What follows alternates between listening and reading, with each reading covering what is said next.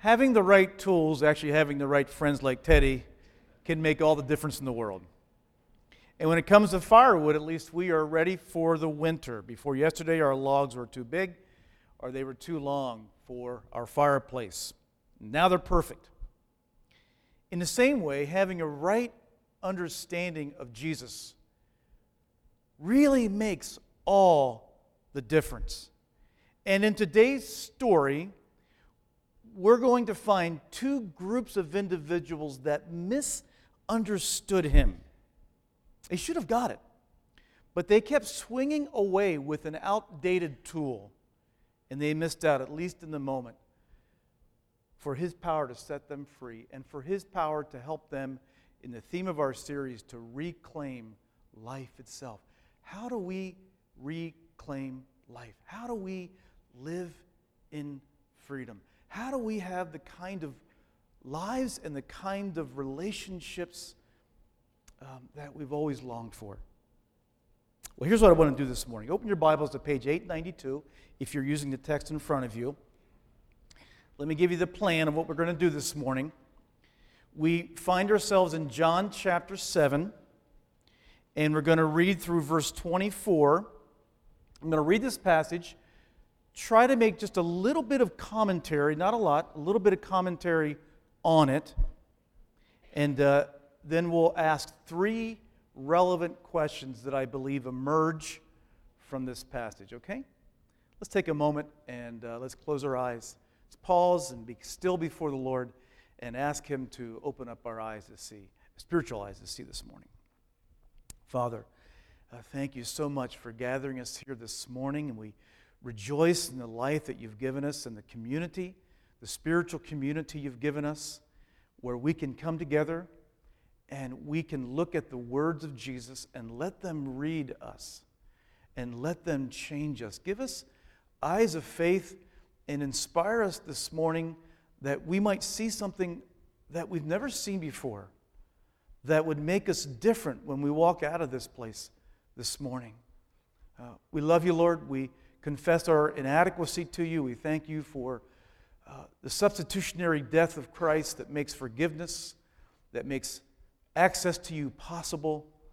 And uh, so now, God, uh, open us up and change us as a community. In Christ's name we pray. Amen. Okay, I'm going to start at verse 1. Again, John chapter 7, verse 1. After this, Jesus went about in Galilee. He would not go about in Judea because the Jews were seeking to kill him. Now, the Jews' feast of booths was at hand. Now, this feast commemorated the 40 years of wandering in the desert. Pilgrims came to Jerusalem, set up a temporary shelter uh, made of booths or palm trees and willows and uh, so they could remember what that wandering experience was like. Verse 3. So his brothers said to him, Leave here and go to Judea, that your disciples also may see the works you are doing. For no one works in secret if he seeks to be known openly. If you do these things, show yourself to the world. For not even his brothers believed in him. Jesus said to them, My time has not yet come, but your time is always here. The world cannot hate you, but it hates me, because I testify about it that its works are evil. You go up to the feast. I am not going up to this feast, for my time has not yet fully come. And after saying this, he remained in Galilee. But, verse 10, after his brothers had gone up to the feast, then he also went up, not in public, but in private. Now, the first thing that we sort of have to get out of the way here is the question was Jesus lying? it appears like he's lying here. I don't think so. Let me mention a couple of things. Number one is the Greek present tense in verse 8 can legitimately have the sense of saying, I am not now going. I am not now going. That's one explanation. But there's also, I think, a second explanation, perhaps more plausible, and it's this that John may be emphasizing that Jesus is not operating under any human timetable. He is operating under divine guidance. Even family, even family, and its commitments does not supersede God's leadership, God the Father's leadership in Jesus' life. Remember, we saw that dynamic where? Remember? The same thing in chapter 2 with his mother. He wanted to make sure that he communicated that his loyalty to God the Father was greater than even family loyalty. Let's go on. Look at the next verse. The Jews were looking for him at the feast and saying, Where is he? And there was much muttering about him among the people, while some said, He's a good man. Others said, No, he's leading people astray. Yet, for fear of the Jews, no one spoke openly of him. About the middle of the feast, Jesus went up to the temple and began teaching. The Jews therefore marveled, saying, How is it that this man has learning when he has never studied? Now, Jesus did not attend their great rabbinical centers. He did not sit under any of their respected rabbis. He did not quote their great traditions like a chain link back to Moses. That's how the Jewish leaders spoke. They, they cited everything, this precedent from previous speakers going all the way back to Moses. Jesus didn't do that. And so, verse 16, Jesus answers in this My teaching is not mine, but his who sent me.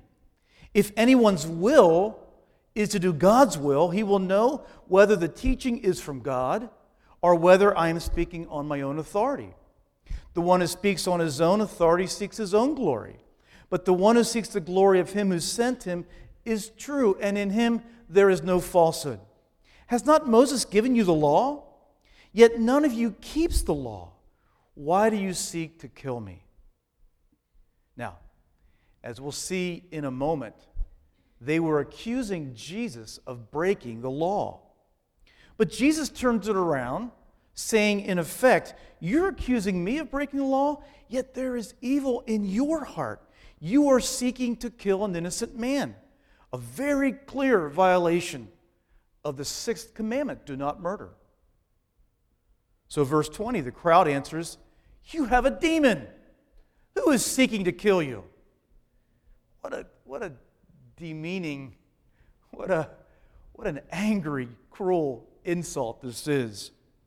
We have to wonder if this accusation of paranoia comes from the foreign travelers to the feast. The Feast of Booths brought pilgrims from, from all over the Jewish world. That the authorities wanted Jesus dead was well known by those living in Jerusalem. So these may have been people living outside of Jerusalem. Jesus answers back and says, I did one work, and you marvel, you all marvel at it. Now, we'll see in a moment, this one work goes back to John chapter 5. Remember John chapter 5? That was the healing of the man who had been paralyzed for 38 years. Jesus is, they didn't marvel at the healing, but that someone would dare flaunt. He would break, number one, he'd break it, but then he would flaunt so openly the breaking of their Sabbath rules. Jesus had told the man in a clear violation of their traditions to pick up and carry his mat. That very wording is in their tradition. A specific violation, unnecessary work done on the Sabbath. Look at the next verse, verse 22. Moses gave you circumcision, not that it is from Moses, but from the fathers. And you circumcise a man on the Sabbath. Okay, again, a little bit of history here to help us understand what Jesus is saying. Circumcision happened when? Those of you who know this, it happened, according to Mosaic law, eight days after birth. That was a command in the Mosaic law. But this creates a conundrum, right? It creates a conflict. What if that same eighth day happens to fall on a Sabbath day? And that would break the law. That would be a violation of doing unnecessary work, the circumcision. So, to resolve it, they determined that the law regarding circumcision took precedence. There was a hierarchy of importance. And that circumcision took precedence over the law against unnecessary work on the Sabbath. So look at what Jesus says. If on the Sabbath a man receives circumcision, so that the law of Moses may not be broken, are you angry with me because on the Sabbath I made a whole man's body well? This is what I think Jesus is saying here. It's a, it's a lesser to greater argument. What he's saying, I think, is that you see, I have sought, as Jesus, I've sought to interpret the meaning of the law when two provisions appear to contradict. And the appearance of contradiction should have forced you, Pharisees, you religious leaders, the appearance of a contradiction should have forced you to think more deeply about the essence of the law. It should have forced you to seek God's wisdom. Because the law, the purpose of the law is to inform us on how to love God and to love others. That is the essence of the law. And when there was an apparent contradiction, it should have forced you to think about the meaning, the essence of the law. That we are called to love God and to love others. If you had reflected on that idea, if you had reflected on the idea that Sabbath points to redemption, Sabbath points to spiritual rest, and Sabbath points to healing, then you would have perfectly understood what I was doing. And you would not have challenged it. You see, the healing of this man's whole body captures the very spirit of the Sabbath, the very spirit of the law. And that lack of spiritual discernment, that lack of judgment on the part of the religious leaders is what makes perfect sense then of this final statement in verse 24. Look at what Jesus says in verse 24 Do not judge by appearances, but judge with right judgment. You made a reflexive, judgment based on superficial evidence, not with wisdom, not with the right understanding of the meaning and the essence of the law. Do not judge by appearances. So, that's our text for today. And I see three relevant questions that emerge, that bubble up out of this text. Number one, why did they make wrong judgments about Jesus? Number two, how do we still misunderstand Jesus? And then number three, is there any way to get it right? Why did they make wrong judgments, both the brothers and the religious leaders? They should have known better. Secondly, how do we still misunderstand Jesus? And then thirdly, is there any way that we can know for certain that we've got it? Is there any way we can know that we have a good understanding? These are all three really relevant questions. Let's take a few minutes briefly on each of them. Number one, why did they make wrong judgments about Jesus? Well, there's two main parties here there are the brothers, and there are the religious leaders. And they are tied together through their unbelief. In the case of Jesus' brothers, they view Christ through the prism of their own needs. And so they propose an entirely new marketing strategy for him an image makeover. They are essentially asking, how could we brand Jesus differently? Jesus, don't be that rustic, rural, unsophisticated preacher guy. Go to the big city where the action is and reveal your power there. You know, what possible motives could have driven the brothers? Were they embarrassed for him? Did they want to be associated and connected to greatness? Indeed, the crowd that just wanted to make him king. Whatever their motive was, they did not reflect. They didn't reflect on the meaning of Jesus' miracles. Those miracles pointed to something way beyond the naked display of power. They pointed to Jesus' true identity. But what did they see? They saw the miracles through the prism of their own urgent and their own immediate needs. That blinded them. And what does John say? They were unable. They were unable. They could not entrust themselves to Jesus. As for the religious leaders, they viewed Jesus through the prism of their own traditions and their own zeal for law keeping. Sorry about that. I'm going to, what should I do here at West? We have a new mic the last couple of weeks. Should I lower it? Why don't you bring me the handheld too? That and just let's just use a handheld, so it's not a distraction. Uh, where are we here? The religious leaders they had forgotten the purpose of the law. They had forgotten the purpose of the law, and that law again was to give shape to loving God and to loving others. They found their identity. They found their source of pride. They found their spiritual confidence not in loving God, but in maintaining the external shell of that code. You see, this miracle, this miracle could have awakened them. Reflection on what Jesus did, reflection on the true meaning of the Sabbath, could have whipped a bolt of electricity through their stiffened spirits. But in the course of the debate, they only dug their heels in deeper. Their thinking, our thinking, can get into serious ruts, right? Our thinking, their thinking, can get into serious ruts. Yes, now what is a rut? Well, very simply, a rut is a worn pattern.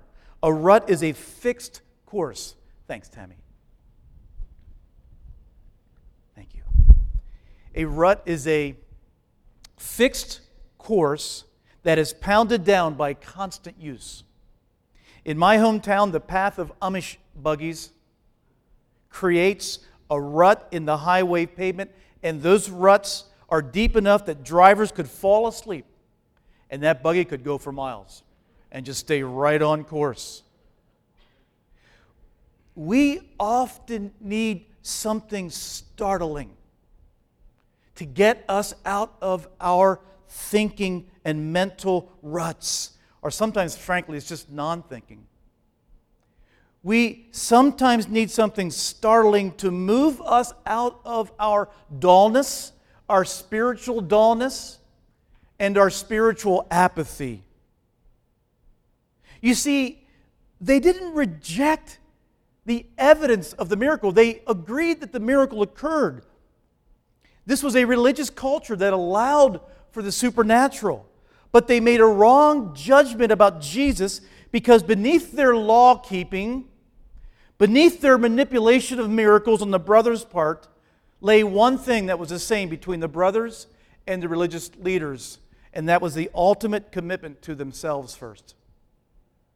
Both the brothers and the religious leaders, one through miracle manipulation and image manipulation, the other through their zeal for law keeping. At the bottom of both of them was a commitment, an ultimate commitment of self first.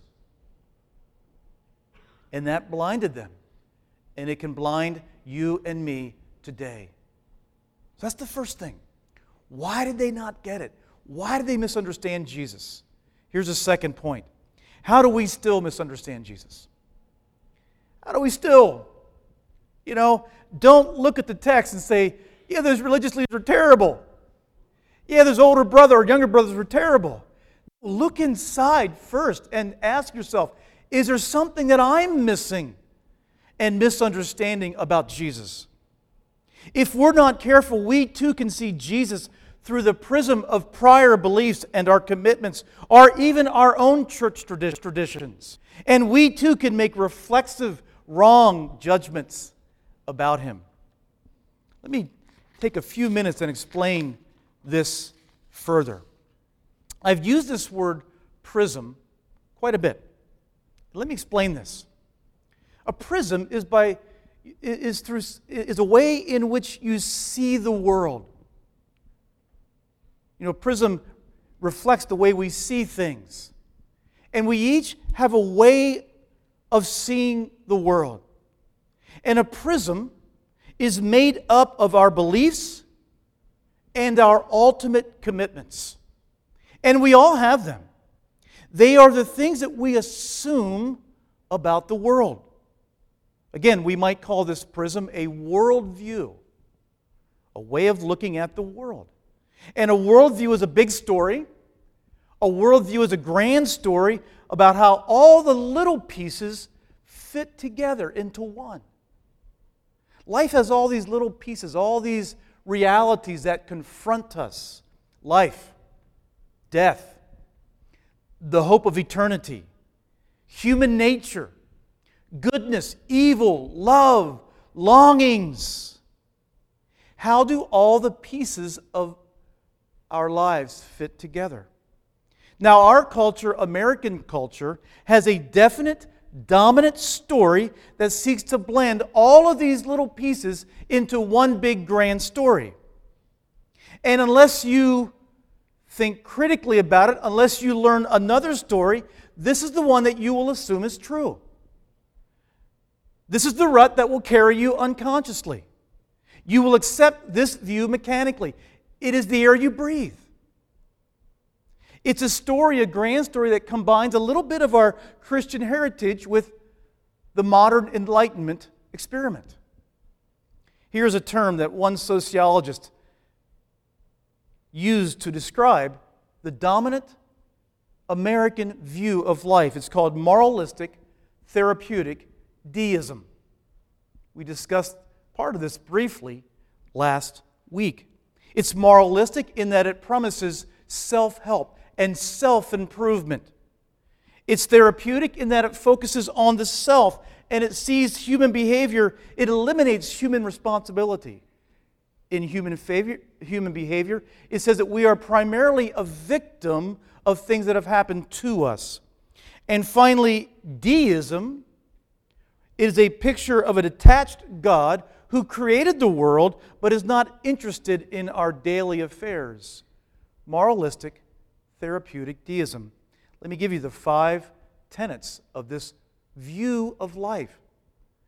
Number one, it says there is a God who exists, who created and ordered the world, and then watches over human life on earth. Number two, God wants people to be good, nice, and fair to each other, as taught in the Bible and by most world religions.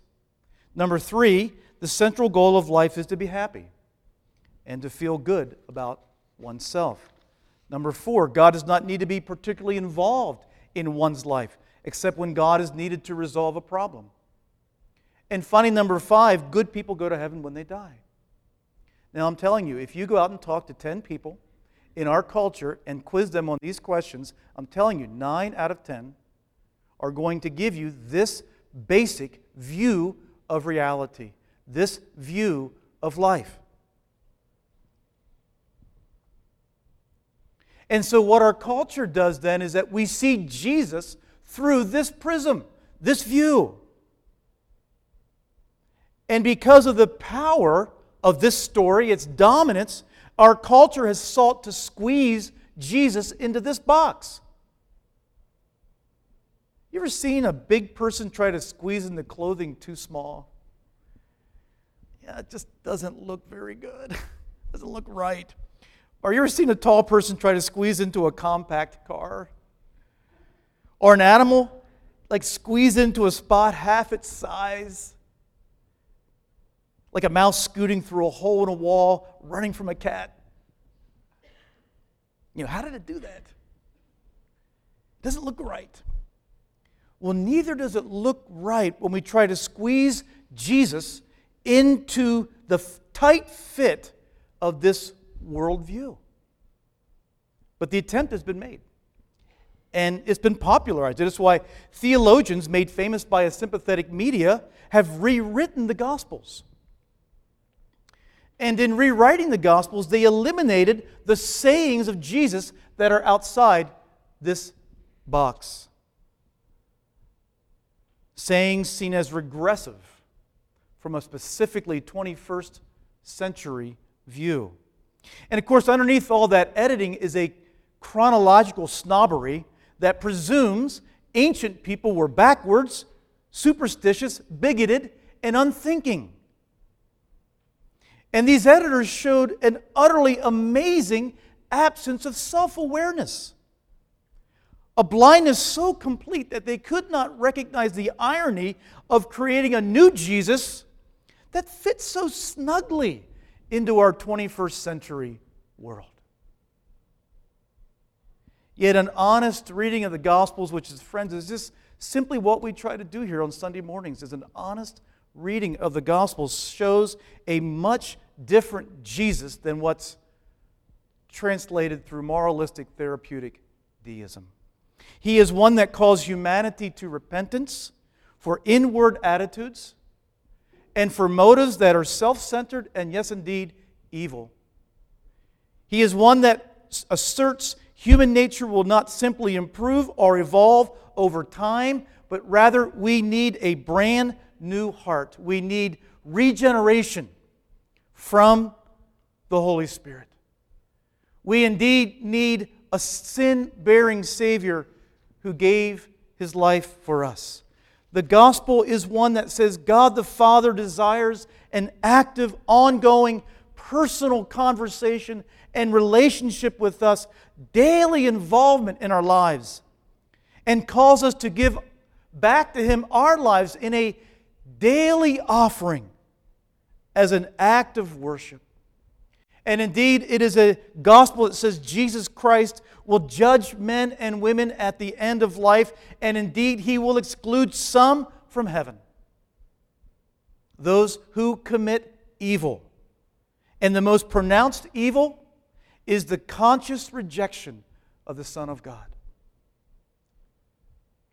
And so it's because of this prism that we too can misunderstand Jesus. And we have to realize that the worldview that you have been brought up in, the worldview that uh, has been a part of your thinking and the world that you live in, is a worldview that tries to fit and squeeze Jesus into it. And it's not the Jesus of the first century, it's not the Jesus of the Gospels. So it leaves us then with this really troubling question Is there any way to get it right? If they misunderstood him, if people misunderstand him today, and, and are we so arrogant to think that we can get it right? Is there any way we can know for certain? Well, again, the answer to that question is answered in this text. Jesus was teaching at the temple. The audience is amazed. He's so knowledgeable. He's so articulate. There's, he's definite, there's an authority to his message. I mean, this guy's from Galilee. It's like being from Erie, Pennsylvania. He didn't attend the right schools. And, and, and by the way, Galilee, there's all these, all these Greeks and pagans that lived there, and they're all, they're all just spiritually compromised. Uh, where did this guy's learning come from? And Jesus answers their question by himself asking a question as he often does in verse 17. He answers the question How will you know if my teaching is true? How do you know if it's from God? Look at what verse 17 says. This is an amazing verse. If anyone's will is to do God's will, he will, circle the word, know. He will know whether this teaching is from God or whether I am speaking on my own authority. Whether it's from God or whether I'm speaking on my own, whether I'm making it up. What's the key point here? what's the key difference? What is the secret, if we can call it a secret? What is the key to entering into knowing for certain? Jesus says it's not that right judgment is not a matter of academic learning. Jesus says that right learning is not a matter of some high ethical achievement. It is a matter of your will. Now, your will is not the same as emotions, though we often, we often confuse them. Your emotions can, info- can inform your will, but your will is different than what you feel. Your will is, think of your will, this is how the Bible actually talks about it. Think of your will as like the seat or as the bottom of who you are. Not your literal bottom, but like the bottom of the ocean. You can't go any deeper than the bottom of the ocean. You can't go any deeper in who you are than your will. It's like the steering wheel of your life. It determines the direction and the course of your life. It determines what you do, and more importantly, determines the person that you become. Your will. Here is what Jesus is saying.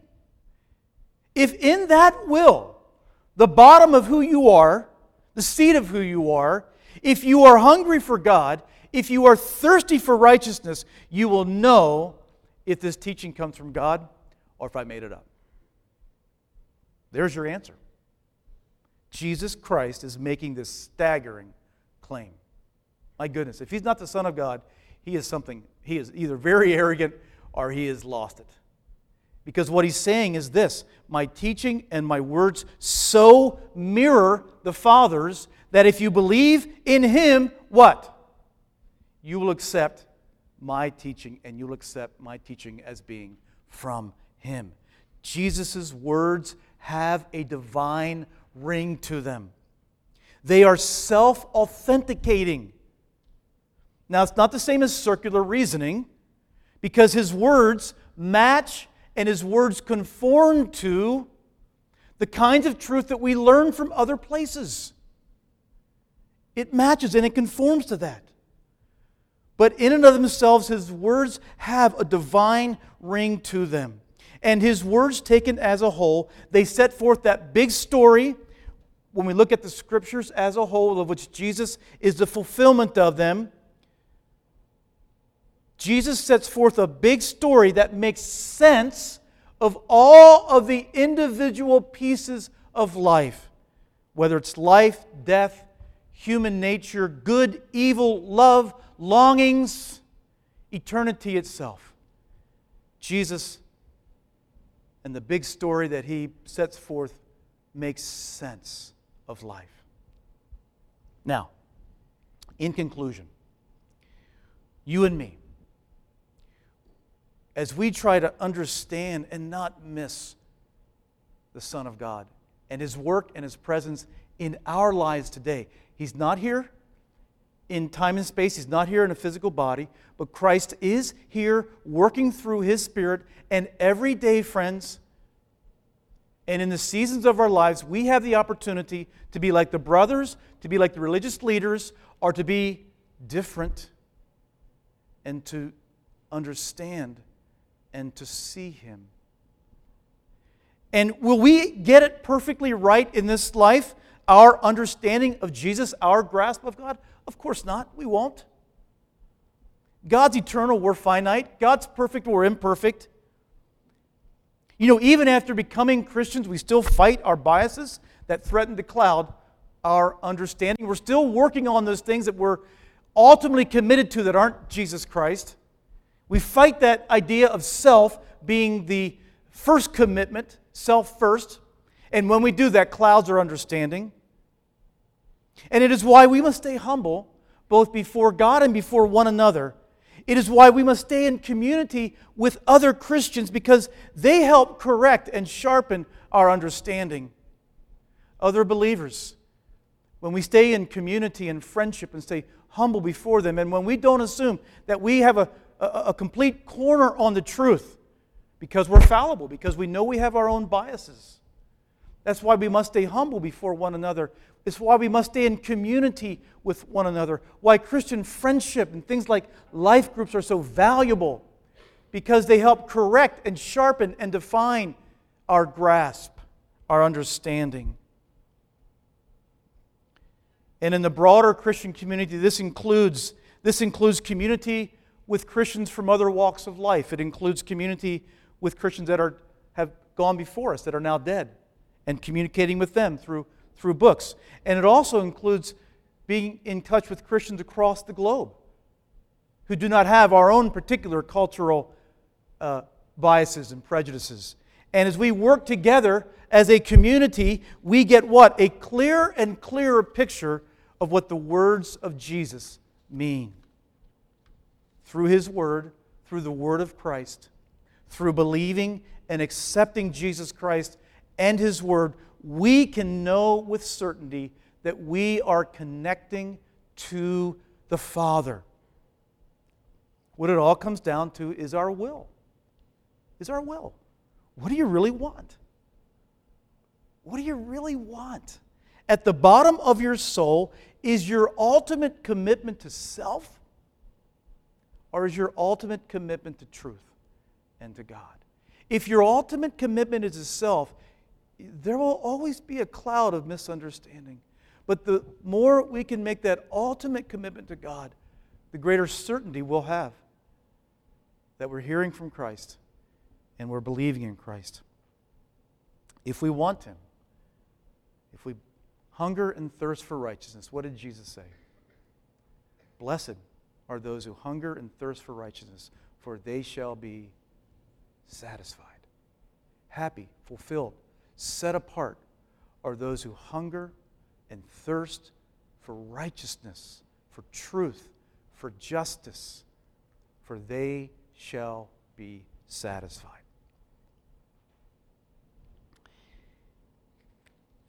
Paul, you want to work your way up, and who's ever coming with you? Jesus mentioned here in this passage circumcision. I think there's probably several reasons why circumcision was a, was a pertinent um, illustration to use. Circumcision represented in the Old Testament the people moving into an agreement with God, a covenant with God. Circumcision was a seal of agreement that said, You belong to God. And the removal of skin from the body was a way of saying that all of us, our time, even our bodies, belong to God. Now, in the New Testament, in our times, we have another seal, and it's called baptism. And we baptize to show that we belong to Jesus. In baptism, we are offering our lives, our time, and indeed our bodies, all of us, all of us, to Him when we go under the water, we are saying that we have died with Christ. When we come up out of the water, we are saying we have been raised with Christ. This morning, we have some baptisms in both services, but uh, Paul, come on over here. In the first service, um, Paul, the door, is going to baptize his son, Benjamin. And uh, Paul, you want to introduce, introduce him? Sure. Good morning.